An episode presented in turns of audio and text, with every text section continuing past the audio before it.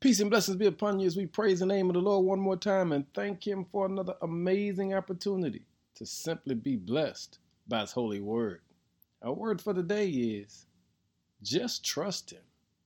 In Psalm 118, verse 6 says, The Lord is for me, so why will I fear? What can mere people do to me? Yes, the Lord is for me. He will help me. I will look in triumph at those who hate me. It is better to trust in the Lord than to trust in people.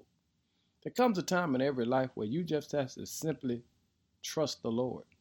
Talking about God is one thing, but putting all of your faith, your hope, your desires, and your will in the Lord, that's totally different.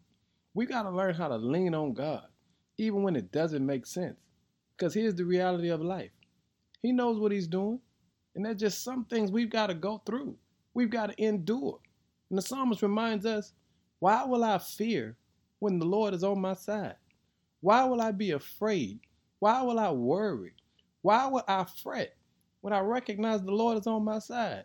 When the Lord is on your side, you can rest and understand He knows what He's doing. So, Lord, today, please bring to a crawl all of the thoughts that are running through my mind that are negative cool off those fires that are making my blood boil because I just don't understand, and mute all those negative voices that keep trying to interrupt my peace. Because, Lord, today is all about trusting you, understanding that you know what you're doing. You make no mistakes.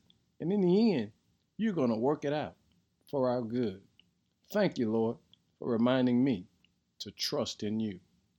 In Jesus' name, amen.